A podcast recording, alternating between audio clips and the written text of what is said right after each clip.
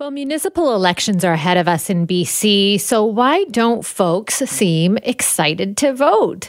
Or is it that the candidates don't necessarily represent our interests? Well, whatever it is, according to Zachary Spicer, a professor at York in public policy, he says it's because potential candidates for the job are not being lured because of how much the gig pays. Spicer says if we want better municipal politicians, we should pay better wages. Zachary, welcome to the program.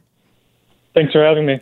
All right, let's get the background from you, first of all, on what you see as the demands of being a municipal politician. What does that work entail?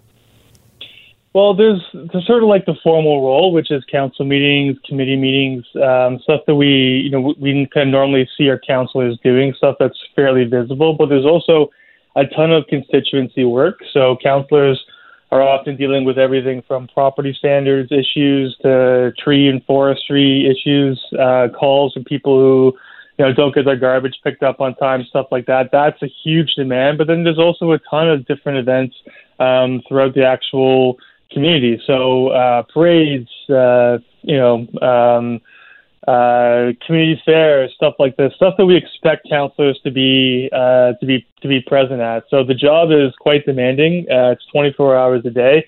It's um, and uh, they're often not really compensated for a lot of it.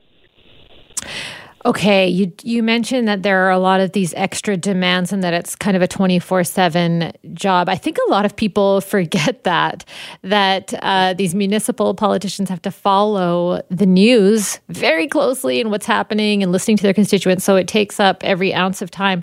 What are your reasons for saying that they currently though don't get paid enough? Why do you think the current compensation scheme isn't enough? Well, um, in a lot of places um, across Ontario, and I think it's probably fairly similar out in BC as well. Um, most councillors are considered to be part time, uh, and a lot of them are receiving uh, a stipend as opposed to an actual salary. So, in some cases, um, that could be as low as about thousand dollars a month. Um, and even though they are kind of labeled uh, part time, they're not really part time because the job is not really a part time job, even in some very small rural areas. So. Um, in some cases, um, they're not really able to sort of balance out the role that they're supposed to be doing as counselor with whatever other full time role that they have. So, what we're seeing is um, oftentimes um, the people who are taking on these sort of uh, you know, air quote part time positions um, usually have uh, you know some other uh, means of earning money. So they're they're usually kind of independently wealthy. They're oftentimes retired. So it's kind of like you know uh, a job that they do once you're once you're retired. And so as a result, we're we're getting a lot of hom- homogeneity on a lot of these councils. So um, we're seeing councils uh, trend upwards in terms of age. So um, in a survey across Ontario, we found that um, that the average age of a counselor is 60, um, and only two percent uh, uh, reported being a member of a visible ethnic group. Right, so they tend to be white, they tend to be male. 75 percent are male. Wow. Uh, the average age is 60. So we're seeing um, a lot of similarities across the province of Ontario. Wow. Yeah. Okay. Well, in BC, we see that too. We see a lot of homogeneity there. We see a lot of retired folks. Um, and you mentioned independently wealthy. Okay. So, what does that mean for constituents when those are the kinds of people that get elected?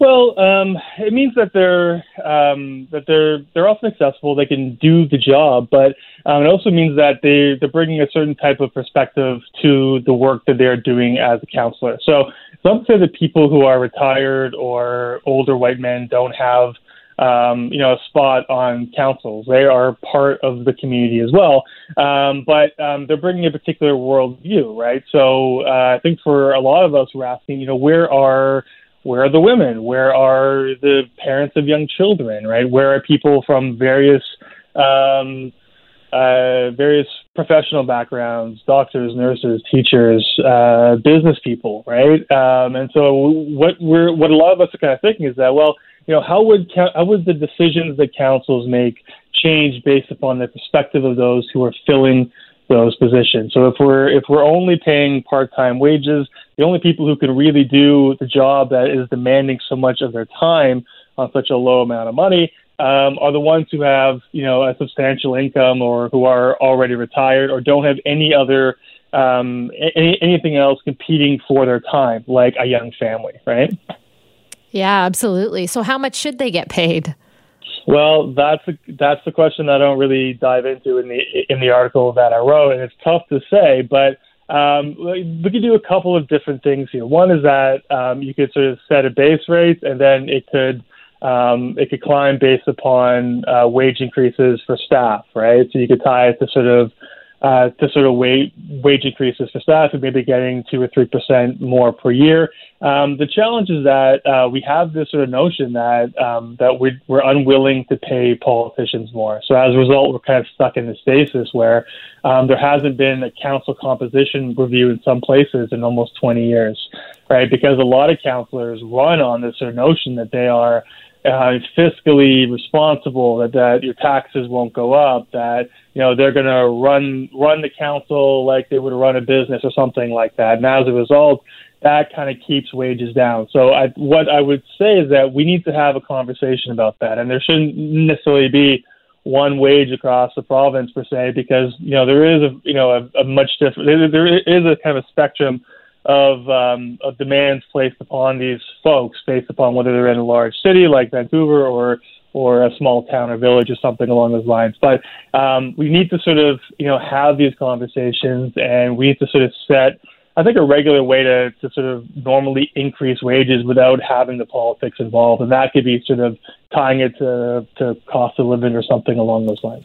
What about qualifications? I mean, sometimes we see people in these roles who just they don't have the experience or education, uh, breadth of education to understand citizens' problems.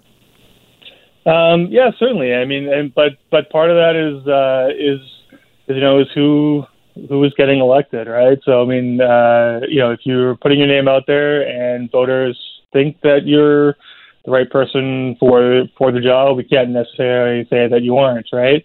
Um, but I think one of the things that we can we can do around structuring uh, council pay is that is that that may actually open up possibilities of newer candidates coming forward, those who may have more experience or may have um, an educational background a little more suited to being a counselor, right? So I think by making the job a little bit more attractive, we can get new candidates involved um, who can present themselves to voters, and if voters agree, um, we could have uh, you know some some significant turnover on on uh, on uh, councils. But we need people to put their names forward, and I think that for some people, when they when they look at this and say a thousand dollars a month for you know to add 20, 30, 40 hours a week to my to my workload. That time I'm not spending with my kids, or I can't spend at at at, at my full time job. I just can't make that work. Um, if we're willing to pay a bit bit yeah. more, maybe they can restructure their work life a bit, right? And they can actually put their name forward. Yeah, it's an interesting perspective. Zachary Spicer, thanks for joining us this morning. No problem at all. Thanks for having me.